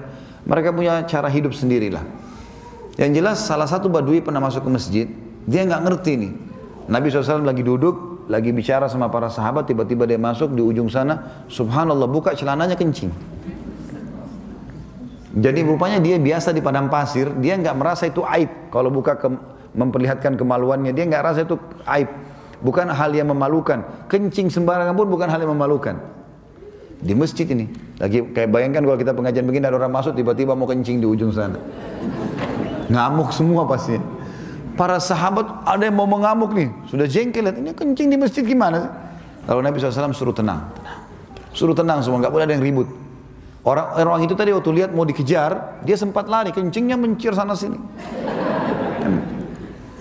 Jadi akhirnya Nabi SAW tenangkan. Begitu Nabi tenangkan, saking tidak tahunya orang itu, kencingnya dilanjut. Dilanjutin kencingnya, subhanallah. Terbukti setelah itu Nabi SAW biarkan. Sampai dia selesai, baru Nabi SAW datang. Setelah dia tutup auratnya, Nabi datang ke dia. Lalu dia pegang pundaknya baik-baik. Wahai saudaraku, ini adalah rumah Allah. Tidak layak untuk perbuatan seperti ini. Jadi betul memang tidak boleh kotori masjid, tapi jangan langsung tiba-tiba kita kasar sama orang. Mungkin orang tidak tahu. Ingatkan dia, ya. Ingatkan dia supaya dia bisa ingat, supaya dia bisa tahu. Ya. Seperti itulah. Dan ulama juga membahas hadis ini bukan berarti seseorang tidak bisa atau seseorang tidak bisa meletakkan kamar mandi atau WC di daerah sekitar masjid. Yang dilarang adalah di lokasi tempat sholatnya. Jadi kayak kita misalnya di bawah dikhususkan atau di ruangan di tempat lain yang memang tidak dipakai sholat di situ, maka itu tidak ada masalah. Jadi fisik masjid ini jangan ada kamar mandinya di dalam. Tapi kalau di bawah, di pinggir itu nggak ada masalah. Ya. Kemudian hadis-hadis Nabi SAW yang lain yang mulia dan ini sekalian saya ingatkan bapak-bapak terutama ya ibu-ibu juga yang mungkin suaminya tidak hadir hari Jumat Hari mulia sekali itu hari Jumat, hari mulia. Bapak ibu terutama bapak-bapak kalau bisa lowongkan waktu kalau tidak terikat betul darurat dengan kerja maka jangan jangan berlama-lama jangan nanti begitu khatib mau di atas mimbar baru masuk masjid sayang ya. Banyak sekali keutamaan yang bisa bapak ibu dapatkan. Ya ibu-ibu juga saya dengar sini hadir Jumat ya. Dan itu hukumnya sunnah bagi ibu-ibu. Dan ibu-ibu jangan masuk ke masjid kalau ibu-ibu melihat masjidnya penuh laki-laki butuh. Karena bagi laki-laki wajib. Ibu cuma sunnah saja ya. Jadi sesuaikan dengan keadaan. Kalau imam penuh, maka jangan hadir. Supaya berikan kesempatan kaum laki-laki sekali lagi. Dan ibu tetap lebih afdal sholat duhur di rumah. Pahalanya lebih besar. Gitu kan? Tapi kalau masjidnya lowong laki-lakinya sedikit ibu mau dengar silahkan nggak ada larangan. Tapi sekali lagi jangan didesak. Dan terutama kalau di masjid-masjid yang memang punya keutamaan kayak misalnya masjid haram Mekah ya. Masjid Nabawi di Madinah kan pahalanya besar, sholatnya 100 ribu pahala di Mekah, 1000 di kalau di Madinah. Makanya eh, pengurus Masjid Haram Mekah itu di, di kalau hari Jumat di basement di tempat uh, lantai dasarnya Masjid Haram itu semua buat perempuan, ibu-ibu. Di Masjid Nabawi, saf perempuan di belakang kanan dan kiri, ya masjid itu tetap dibiarkan untuk wanita. Karena memang keutamanya ada dan memang masih luas tempat untuk kaum laki-laki, nggak ada masalah. Tapi kalau sempit dianjurkan jangan. Yang jelas hari Jumat ini Bapak Ibu sekalian terutama Bapak-Bapak harus diketahui dan garis bawahi satu hal. Ibu-ibu juga jangan terluputkan bukan cuma sholat Jumatnya ya. Pokoknya hari Jumat itu hari mulia, hari raya kita. Nabi SAW menyebutkan di dalam hadis yang sahih khairu yaumin tala'at alaihi syams yaumul jum'ah. Fihi khulika Adam wa fihi udkhilal jannah wa fihi ukhrija minha wa la taqumu sa'atu illa fi yaumil jum'ah. Hari yang paling baik sepanjang tahun sepanjang diciptakan langit dan bumi adalah hari Jumat karena pada hari itu Allah ciptakan Adam pada hari itu Allah memasukkan ia ke dalam surga pada hari itu Allah mengeluarkan dari surga diturunkan ke bumi dalam riwayat lain pada hari itu juga Allah wafatkan Adam dan tidak terjadi hari kiamat kecuali hari Jumat. Dalam riwayat yang lain juga dikatakan kalau tiba hari Jumat maka seluruh makhluknya Allah kecuali jin dan manusia menengadahkan wajah mereka ke langit. Maksudnya hewan-hewan ya menunggu apakah sangkakala akan ditiup atau tidak. Kalau terbit matahari maka mereka pun mengajukan aktivitas mereka. Kalau tidak maka mereka tahu itu akan terjadi hari kiamat. Ini hadis hadis sahih ya. Hadis yang lain Nabi SAW juga bersabda, "Adallallahu anil jum'ati man kana qablana fakana lil yahudi yawm as-sabt wa kana lin nasara yawm al-ahad faja'a Allahu bina fahadana Allahu li al-jum'ah." Allah telah menutupi hari Jumat untuk orang-orang sebelum kita. Akhirnya Yahudi memilih hari Sabtu sebagai hari mereka, Nasrani hari Ahad sebagai hari mereka dan Allah memberikan petunjuk kepada kita untuk memilih hari Jumat. Juga Allah SWT menyebutkan tentang masalah al-Jum'ah ini. Ya, kita bicara Jumat ini karena Jumat berhubungan sekali dengan masjid ya. Dan dilakukan di masjid, tidak bisa di rumah. Ya. Di dalam Al-Quran surah Jum'ah, Allah turunkan surah Jum'ah khusus surah ini namanya surah Jum'ah. A'udzu billahi minasyaitonir rajim fa idza nudiya lis-salati min yaumil jum'ati fas'au ila dzikrillah wa dzarul bai' Dzalikum khairul lakum in kuntum ta'lamun. Kau dikumandangkan dipanggilkan salat Jumat maka segeralah menjawabnya dan tinggalkan transaksi jual beli atau pekerjaan. Serta itu lebih baik buat kalian kalau kalian mengetahuinya. Juga dalam Al-Quran yang lain Allah SWT berfirman, وَشَاهِدٍ وَمَشْهُودٍ Dan yang akan menjadi saksi dan akan disaksikan. Kata Ibnu Umar radhiyallahu anhu, "Asy-syahid adalah yaumul Jum'ah." Hari Jumat adalah yang akan ya menjadi saksi atau disaksikan, maaf. akan disaksikan oleh malaikat dan akan mendapatkan kesaksian bagi orang yang hadir serta masyhud yang disaksikan adalah hari nahar atau ya pengur atau hari kurban. Ya. Kemudian Nabi SAW juga bersabda tentang masalah Jumat layak tasilu rajulu yaumul jumati wa yatatahhar min tuhrin wa yadahinu min duhnihi aw yamassa min tibi baitihi thumma yakhruju fala yafruku baina ithnaini thumma yusalli ma kutiba lahu thumma yunsitu idza takallama al-imam illa ghufira lahu ma baina wa bainal jum'atil ukhra hadis Bukhari. Tidak ada seorang muslim pun laki-laki terutama bagi perempuan sunnah pada hari Jumat dia mandi dan ini mandi wajib bagi orang yang sudah balik. Kemudian dia membersihkan tubuhnya dengan maksimal.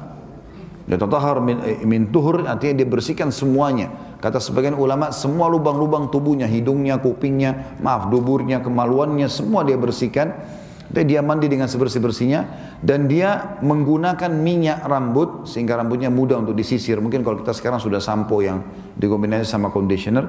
Kemudian dia menggunakan minyak wangi yang terbaik dari rumahnya.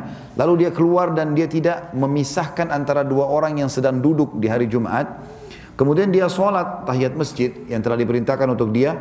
Kemudian dia mendengarkan khatib pada saat menyampaikan khutbahnya. Kecuali akan diampuni dosa-dosanya yang lalu sampai ditambah. ya Atau maaf, diampuni dosa-dosanya yang lalu sampai Jumat yang akan datang. Diampuni dosa-dosanya yang lalu dan juga sampai Jumat yang akan datang. Kemudian dalam riwayat lain, riwayat Imam Muslim, Man iktasala thumma atal jum'ata fa shalla ma qaddira ma qaddira lahu thumma ansata hatta yafraga min khutbatihi thumma yusalli ma'ahu ghufira lahu ma bainahu wa bainal jum'ati al-ukhra wa fadlu thalathati ayyam siapa yang mandi pada hari Jumat mandi yang bersih kemudian dia datang Jumat ya. kemudian dia solat tahiyat masjid dua rakaat kemudian dia mendengarkan khatib pada saat sedang menyampaikan sampai khutbahnya selesai kemudian dia solat bersama imamnya atau khatibnya solat Jumat maka akan dibersihkan dosa-dosanya yang telah lalu Ya, dibersihkan dosa-dosanya pada Jumat ini sampai Jumat yang akan datang dan ditambahkan lagi tiga hari. Artinya mendapatkan pembersihan dosa sebanyak tujuh, eh, maaf sepuluh hari. Mendapatkan pembersihan dosa sepuluh hari. Kemudian dalam hadis yang lain juga Nabi SAW bersabda, "Man iktasala yaumal jumati wa gassala wa bakkara wa abtakar wa dana wa sama'a wa ansat kana lahu bi kulli khutwatin yakhuttuha ajra sanatin siyamuha wa qiyamuha. Ini besar sekali keutamanya. Hadis sahih riwayat Tirmidzi. Siapa pun yang mandi pada hari Jumat, kemudian dia membersihkan maksimal, gak maniktasala wagtas wagassal. Jadi dia betul-betul memaksimalkan membersihkan tubuhnya dan dia segera menuju ke masjid, tidak menunda-nunda. Kemudian dia mendekat dengan imam sehingga dia dengar dan dia lihat lalu dia ikuti dan dia dengar, maka dia akan mendapatkan setiap langkahnya, bukan semua langkah ya, setiap langkahnya akan diberikan pahala satu tahun puasa dan sholat malam. Berarti kalau kita dari rumah 10 menit, 20 menit datang ke masjid, sholat Jumat, ini mendatangi rumahnya Allah masjid, maka dia akan dapat setiap langkahnya satu tahun pahala sholat malam dan puasa non-stop. Kalau dia pakai 50 langkah, 100 langkah. Bagaimana dengan mobil Ustaz? Eh, kuasa Allah, Allah nilai nanti dengan rodanya, perputarannya. Tapi yang jelas itu pahalanya. Juga dianjurkan pada hari Jumat kita menggabungkan antara mandi Jumat sama uh, mandi junub. Ya, mohon maaf bagi yang suami istri memang dianjurkan berhubungan biologis di pagi hari. Ya yang bujang apa boleh buat nasibnya. Begitu pula yang jauh-jauh dari istrinya. Saya dengar di sini ada yang masya Allah jauh dari istrinya. Ya apa boleh buat? Yang jelas dianjurkan menggabungkan antara keduanya. Kata Nabi SAW dalam hadis riwayat Bukhari Muslim, Man iktasala yaumal jumati guslal janabah. Siapa yang mandi pada hari Jumat dengan mandi junub. Ya, kata para ulama hadis dia menggabungkan mandi Jumat wajib, mandi junub wajib, maka dia berhubungan biologis dia dapatkan pahala ini. Keutamaannya adalah dikatakan Thumma raha faka'annama qarraba badanah. Kemudian dia pergi ke masjid, buru-buru ke masjid di awal-awal waktu masih belum ada orang dia sudah datang. Maka dia seakan-akan berkorban dengan seekor unta. Unta mahal sekali harganya. Unta bisa 10 ribu real ya. 3 nah, ribu dolar lah ya. harganya. Jadi seperti dia bersodakah dengan begitu. Waman rahafis saat tsaniyah fakannama qarraba baqarah. Siapa yang datang di waktu yang kedua seakan-akan dia berkurban atau menyumbang dengan seekor sapi. Waman rahafis saat tsalitsa fakannama qarraba qabshan aqran. Dan siapa yang datang di waktu ketiga seakan-akan dia berkorban dengan seekor domba yang bertanduk, domba jantan yang bertanduk. Waman rahafis sa'atir rabi'ah Faka'annama qarraba dujajah. Barang siapa yang datang di waktu yang keempat, seakan-akan dia berkurban dengan seekor ayam. Waman rafis sa'atil khamisa. Dan siapa yang datang pada waktu yang kelima, faka'annama qarraba baydah. Seakan-akan dia menyumbang dengan sebutir telur. Fa'idha kharajal imam, hadaratil malaikatu yastami'una dzikr. Kalau seandainya imam atau khatib sudah keluar untuk menyampaikan khutbahnya, maka e, malaikat pun menutup buku-buku mereka dan mendengarkan pahala atau mendengarkan ceramah atau khutbah. Tentu Bapak Ibu kalau ada yang bertanya Ustaz bagaimana kita memahami masalah awal waktu, waktu kedua, waktu ketiga karena tadi waktu pertama seperti unta, waktu kedua seperti sapi, waktu ketiga seperti domba, waktu keempat seperti ayam, waktu kelima seperti telur gitu kan. Bagaimana kita bisa mengejar yang unta misalnya? Khilaf di antara ulama. Ada yang mengatakan kalau orang mau pahala unta sudah pasti dari sholat subuh dia nggak pulang sampai Jumat. Ya. Itu dia apa? Jadi dia sebelum subuh sudah mandi, dia ke masjid dia nggak keluar lagi sampai Jumat. Ada pendapat. Ada pendapat yang Allah alam ini lebih dekat ya dan ini lebih banyak dipilih oleh para ulama. Allah Subhanahu wa taala sengaja merahasiakannya buat kita agar memudahkan kita mendapatkan. Kita nggak tahu, mungkin mungkin perbedaan antara unta sama sapi cuma berapa menit, kita nggak tahu. Yang jelas di sini dianjurkan untuk datang lebih awal ke masjid, lebih awal. Dan sekian banyak hal-hal yang berhubungan dengan masalah uh, perintah dalam agama kita untuk uh, memuliakan masjid ini. Ya. Baik, kemudian Bapak Ibu sekalian, uh, selain Jumat juga sholat lima waktu dianjurkan untuk ke masjid dan ini banyak sekali keutamaannya di antaranya adalah hadis Nabi SAW riwayat Bukhari Muslim man tawadda lis salati fa asbagha al wudu thumma masha ila salati al maktuba fa sallaha ma'an nas ay ma'al jamaah fil masjid ghufira lahu dhunubah Barang siapa yang berwudu untuk sholat lima waktu wajib, kemudian dia menyempurnakan wudhunya, lalu dia jalan menuju ke masjid untuk sholat lima waktu, maka dibersihkan dosa-dosanya yang telah lalu. Ini karena berhubungan dengan masjid. Hanya datang ke masjid diampuni dosa-dosanya. Di dalam hadis yang lain diriwayatkan oleh Hakim dengan sanad yang sahih, kata Nabi SAW, siapa pun yang pergi ke masjid, maka dia akan dapat satu istana di surga. Dan siapa pun yang pulang dari masjid, sholat lima waktu ya, maka juga dapat satu istana di surga. Jadi kita bisa dapat satu hari sepuluh istana, asal mau saja. Dan penyakit al-malas harus dihilangkan. Ini malas ini harus hilang, nggak boleh dipelihara. Kemudian hadis riwayat Bukhari Muslim juga kata Nabi SAW salatul jamaah tafdul min salatil fadli bi sab'i wa ishrina darajah. Salat berjamaah terutama di masjid di sini ya mendahulukan atau mengalahkan salat sendiri dengan 27 derajat. Ibnu Abbas berkata yang dimaksud dengan 27 derajat adalah satu derajatnya kalau orang sholat sendiri dengan sholat jamaah, jadi usahakan tidak sholat sendiri. Sholat berjamaah ini 27 derajat. Satu derajatnya nanti di surga, jaraknya itu 500 tahun.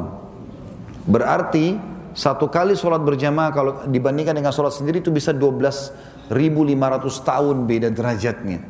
Jadi untuk apa sholat sendiri? Ibu-ibu juga kalau di rumah begitu ya. Bapak-bapak perlu garis bawahi, boleh bapak setelah sholat di masjid pulang mengimami istrinya. Boleh terjadi itu. Bapak tinggal sholat lagi. Itu ada dua riwayat sahih, riwayat dua-duanya riwayat Bukhari. Yang pertama pernah ada sahabat yang telat masuk masjid. Sahabat-sahabat sudah pada sholat dengan Nabi SAW lagi berzikir. Orang ini datang mau sholat sendiri. Kata Nabi SAW sebentar. Lalu Nabi menghadap kepada jemaah yang ada. Siapa yang mau bersodakah buat orang ini? Maksudnya siapa yang mau temani lagi dia sholat supaya dia nggak sholat sendiri? Maka Abu Bakar angkat tangan mengatakan saya Rasulullah. Maka Abu Bakar pun mengimami orang tersebut. Padahal baru salam dengan Nabi SAW supaya saudaranya dapat pahala berjamaah ya. Begitu pula dengan hadis yang lain tentang uh, uh, Muadz bin Jabal radhiyallahu anhu. Ini seorang dai-nya Nabi SAW, hafal Al-Quran, ahli ibadah. Beliau selalu lima waktu sholat, sholat bersama Nabi SAW di masjidnya. Setelah selesai salam, langsung dia keluar mengimami kaumnya lagi. Dia pergi ke kaumnya, ada masjid diimami lagi di sana. Kaumnya menunggu dia. Padahal ini sudah sholat tadi. maka sholat yang kedua menjadi sunnah bagi dia. Jadi kalau nanti sampai ada sholatnya yang terbengkalai di hari kiamat di timbangan amal, maka akan dibantu dengan sholat-sholat ini. Kemudian juga hadis Nabi Shallallahu Alaihi Wasallam, ya, sholat sendiri dan sholat seseorang yang terkait hadis Sahih riwayat Imam Ahmad, sholat sendiri, sholat kalian di rumahnya dan di pasarnya dibandingkan dengan sholat di masjidnya, perbandingannya adalah 25 kali lipat. Kalau bapak ibu disuruh kerja di satu perusahaan, gajinya satu juta rupiah atau seribu dolar lah ya. Nah, kita anggap misalnya seribu dolar gajinya karena di sini kita kasih contoh. Perusahaan itu eh, meminta kita 8 jam kerja, terus pekerjaannya sudah jelas apa misalnya laundry atau apa saja. Kemudian eh, perusahaan yang kedua sama, waktunya 8 jam, pekerjaannya sama, tapi gajinya 25 ribu dolar. Yang mana dipilih? Hmm? Giliran duit cepat hitung ya. Yang ngantuk pun sudah hilang ngantuknya. Tentu orang pilih 25 ribu. 25 kali lipat kan? Nah itu yang dimaksudkan. Lalu kenapa sholat sendiri? Sholat berjamaah 25 kali lipat. Maka sholat berjamaah. Ibu-ibu juga begitu. Ajak suaminya temani lagi atau anaknya. Ya. Bahkan pendapat sebagian ulama kalau seorang wanita muslimah di rumah tidak dapat orang lain kecuali anaknya yang masih kecil. Dia coba ajak sholat berjamaah sama dia. Kalaupun setelah takbir dia lari anak itu, mudah-mudahan Allah kasih dia pahala berjamaah. Ya. Kemudian juga hadis Nabi SAW yang lain, Man ghada ila masjid waraha adda Allahu lahu nuzulan fil jannah kullama ghada waraha. Maaf ini berarti hadis Bukhari Muslim tadi saya keliru ya, bukan hadis uh, itu tapi riwayat Imam Bukhari Muslim. Siapa yang setiap kali ke masjid dari rumahnya dan setiap kali pulang dia akan diberikan istana di surga. Kemudian juga Nabi SAW mengatakan, Ala adullukum ala ma yamhullahu bihil khataya wa yarfa bihid darajat.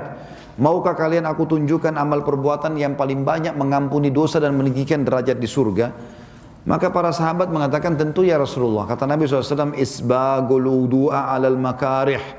Selalu uduk dalam waktu-waktu atau di waktu-waktu yang lagi tidak disukai. Tidak disukai. Ya. Jadi misalnya bapak ibu kan dianjurkan uduk sebelum tidur tuh. Ya.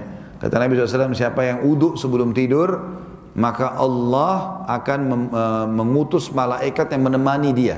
Dia tidur. Setiap kali dia bergerak, malaikat itu mengatakan, Ya Allah ampunilah dia. Jadi, jadi dia dapat fadilah. Kalau dia, ini kan orang malas uduk kalau mau tidur. Maka itu namanya uduk dalam kondisi makarih. Orang lagi tidak suka. Atau mungkin di musim dingin, batal uduk, mau uduk lagi. Ya. Alhamdulillah sekarang sudah ada air panas ya. Kemudian juga mungkin orang sudah pakai kos kaki, ibu-ibu mungkin sudah pakai rapi terus kemudian batal udu, udu lagi. Ya sudah itu resikonya. Dan ini kata Nabi SAW itu yang paling banyak meninggikan derajat di surga dan membersihkan dosa. Kemudian kata Nabi SAW melanjutkan hadis wa kathratul khuta idal masajid dan banyaknya langkah kaki menuju ke masjid. Wa intidharus salatu ila ba'da salah dan menunggu antara salat dengan salat setelahnya. Jadi kayak begini misalnya dari duhur ke asar atau maghrib ke isya, ya. Biasanya maghrib ke isya itu lebih pendek ya, orang bisa nunggu. Fadzalikumur ribat, fadzalikumur ribat, fadzalikumur ribat. Itulah ribat, itulah ribat, itulah ribat. Apa itu ribat Bapak Ibu sekalian? Ada hadis riwayat Muslim yang lain menjelaskan, kata Nabi SAW, ribatu yauman fi sabilillah khairu minad dunya wa. Ribat artinya mengikat diri di perbatasan antara orang muslim sama orang kafir di kancah peperangan. Kalau ini musuh, ini kita nih. Umat Islam di belakang, kita berjaga-jaga. Setiap saat kalau umat Islam diserang, kita yang melawan gitu kan. Itu namanya ribat. Kata Nabi SAW, ribat satu hari di jalan Allah lebih baik daripada dunia dan seluruh isinya. Maka ini orang kalau mengikat diri antara sholat dengan sholat di masjid, kayak gini nunggu, itu dihitung ribat. Seperti orang lagi berjaga-jaga di perbatasan perang antara muslim sama orang-orang kafir. Juga dalam hadis riwayat Muslim seperti yang kita sekarang lakukan insyaallah ini, kata Nabi SAW, "Wa majtama'a qaumun fi baitin min buyutillahi yatluna kitaballahi wa yatadarasunahu bainahum illa nazalat alaihimus sakinah wa khashiyatuhumur rahmah wa haffathumul malaika wa dzakarahum wa dzakarahumullahu fi man indah." Siapa pun atau tidak ada pun tidak ada satu kaum yang berkumpul di rumah Allah, mereka membaca kitab Allah, mempelajari maksudnya ataupun membaca tilawahnya dan mereka mereka membaca kitab Allah mempelajarinya di antara mereka kecuali akan turun ketenangan bersama mereka. Dan ini tentu kita bisa rasakan kayak majelis gini. Kalau ibu dan bapak sekalian tidak tenang pasti sudah bubar dari tadi. Ya.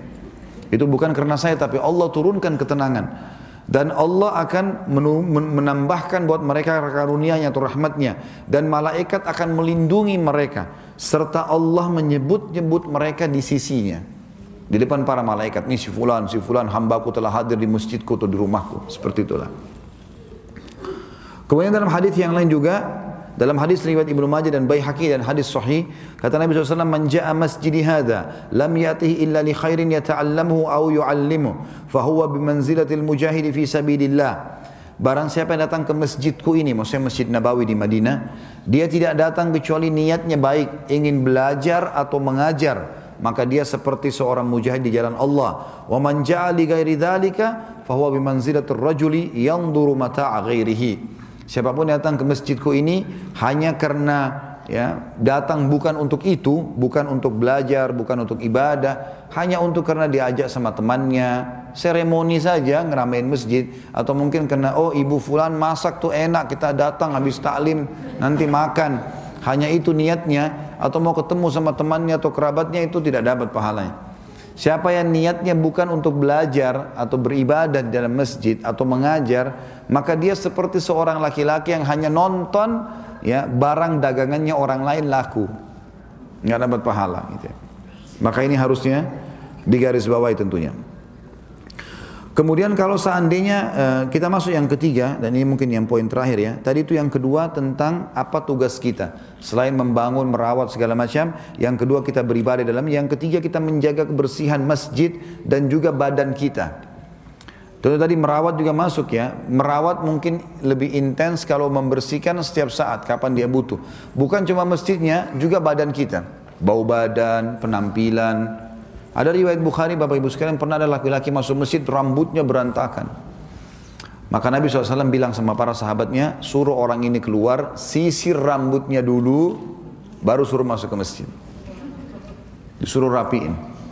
Menghadap Allah SWT. Bagaimana kalau diundang menghadap gubernur atau presiden? Rambutnya disisir rapi, bajunya bersih gitu kan. Bagaimana dengan menghadap Allah Subhanahu wa taala? Abu Hanifah rahimahullah, ulama yang terkenal sekali salah satu ulama, ulama madhab ya, Beliau eh, teman-teman uh, sekalian pernah uh, suka sekali dengan baju bersih dan wangi kalau dia lewat orang cium bau wanginya. Terkenal Abu Hanifah orang yang sangat bersih dan rapi dan dia pedagang sukses di sutra, kain sutra di Irak pada zaman itu. Abu Hanifah ini pernah lewat di depan murid-muridnya lalu murid-muridnya kagum dengan penampilannya, dengan baunya yang wangi. Kemudian dia bilang, uh, muridnya bilang, ini Abu Hanifah lewat di depan kita aja sudah seperti ini. Bagaimana kalau dia sholat tahajud bertemu dengan Tuhannya Allah ya, pasti lebih rapi. Kata Abu Hanifah apa? Saya malu dengar perkataan itu. Karena saya tahu kalau saya malam hari tidur hanya dengan baju apa adanya. Atau kalau kita bangun sholat, seperti mungkin Bapak Ibu kalau bangun sholat malam, mungkin kena anggap bukan di masjid, pakai baju biasa saja. Maka kata Abu Hanifah semenjak itu saya jadi malu. Maka saya pun selalu menggunakan baju baru setiap kali mau sholat tahajud. Untuk Allah. Jadi bapak ibu ber, minimal bersihin. Mukenanya satu tahun dan dicuci bagaimana? Kopiannya nggak dicuci. Baju kokonya yang dipakai sholat itu itu aja terus. Hmm. Pokoknya kalau dia muncul di pengajian itulah bajunya. Tapi kalau pergi kantor warna-warni. Mestinya dijaga. Saya tidak tahu loh di sini ya. Kalau ada yang tersinggung, Allah alam. Saya tidak tahu karena Bapak Ibu saya cuma bilang secara umum. Karena ada orang begitu subhanallah. Kalau dia masuk masjid itu aja bajunya yang dikenal itu yang dia pakai. Padahal sebenarnya dia harusnya lakukan yang terbaik ya. Allah SWT mengatakan dalam Al-Quran, rajim, ya, ya bani Adam, khudhu zinatakum inda kulli masjid. Hai anak Adam, ambil perhiasan, bajumu yang terbaik pada saat kau ke masjid. Maksudnya perhiasan adalah baju ya. Baju yang terbaik yang dipakai, tentu baju ini tidak boleh menunjukkan aurat, tidak boleh juga syuhrah. Syuhrah itu terlalu berlebihan dalam warna yang menyolok. Juga dalam hadis Nabi Shallallahu Alaihi Wasallam bersabda tentang masalah. Jadi di zaman Nabi SAW, Bapak Ibu sekarang bukan kayak kita sekarang ini ya, pakai karpet segala macam. Zaman dulu belum ada keramik. Jadi masjidnya orang tanah. Orang-orang pun sholat biasa pakai sepatu zaman dulu. Sendalnya nggak dibuka, gitu kan? Kata Nabi SAW dalam hadis, eh, al buzaku fil masjid khati'ah wa kafaratuha dafnu. Hadis sahih riwayat Imam Muslim. Meludah di masjid adalah dosa dan pengampunannya dia harus menimbunnya. Artinya juga di sini mungkin masuk dalam orang kalau beringus, orang kalau mengeluarkan maaf lendirnya, dia harusnya pakai tisu, pakai kain yang bersih, kan? jangan sembarangan. Ya, karena ada orang begitu subhanallah. Termasuk adabnya kalau kita bersin, bersin itu menutup dengan ujung kain baju. Dikatakan dalam hadis Nabi SAW, ya kalau beliau bersin, beliau menarik ujung bajunya kemudian menutup di situ. Karena kerja tidak kita bersin, maka kotor semua sejadah. Orang yang datang setelah kita jadi bau nanti. Kan. Maka mesti dijaga ini. Ya.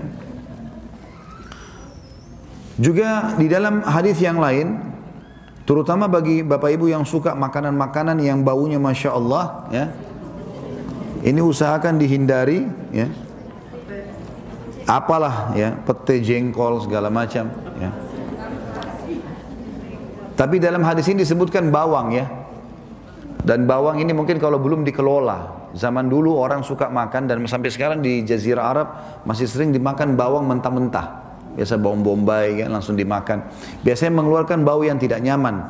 Maka Nabi SAW melarang di dalam hadis ya, yang sahih kata Nabi SAW man akala min hadhil baqalah fala yakrabanna masajidana hatta yadhhab rihuha yakni as-sum. Barang siapa yang makan ini lalu ditunjuklah oleh Nabi SAW bawang ya maka jangan didekati masjid kami sampai baunya hilang.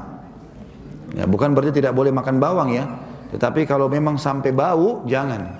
Ya. Masuk masjid kumur-kumur, masa kalau mau ketemu orang bisa makan permen, supaya wangi mulutnya kalau masuk masjid tidak. Ada orang subhanallah kita sholat di sebelahnya, masya Allah kita berharap dia berhenti sholat udah. Keluar bau-bau yang bisa membuat pingsan ya. Maka ini harusnya dihindari Bapak Ibu sekalian tentunya. Baik, kita tutup Bapak Ibu sekalian dengan poin penting. Yang keempat, tugas seorang muslim, ini sebagai penutup, adalah dia tidak boleh menjadikan masjidnya sebagai kuburan atau membangun di atas kuburan masjid. Itu larangan Nabi alaihi salatu wassalam. Berbicara masalah kuburan Bapak Ibu sekalian sangat dianjurkan bagi seorang muslim agar dia membangun, uh, menggali atau membuat kuburan seperti ajaran Nabi SAW. Di antaranya kata Nabi SAW kepada Ali bin Abi Thalib, Hai Ali, aku wasiatkan kepadamu jangan kau temukan kuburan di muka bumi kecuali engkau sama ratakan dengan tanah. Diberikan simbol sedikit saja. Kalau sebagian orang kan dibuatkan keramik, dipasangkan lampu segala macam. Ini tidak sesuai dengan sunnah Nabi SAW tentunya ya.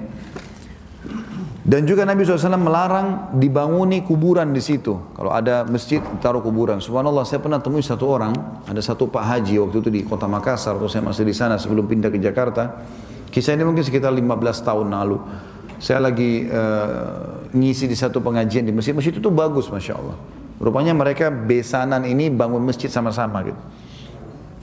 Orangnya masih hidup. Terus ada satu jemaah itu bilang sama saya, Ustaz, ini yang bangun masjid sudah tulis wasiat kepada anak-anaknya kalau dia mati dia minta dikubur di depannya imam. Jadi imamnya sujud di situ, di situ mihrab depan mihrab ditaruh kuburannya. Kenapa? Nggak tahu Ustaz. Baik kita datangi rumahnya coba tanya. Datanglah saya ke sana, ternyata dia dapat wasiat dari satu guru mengajinya di daerah Jawa siapa gitu kalau dia mau diampuni sama Allah lah apa segala macam diingat orang maka kubur di depan mihrab ini kan menghadap kiblat gitu kan Apalagi dalam masjid, dilarang oleh Nabi SAW, tidak boleh.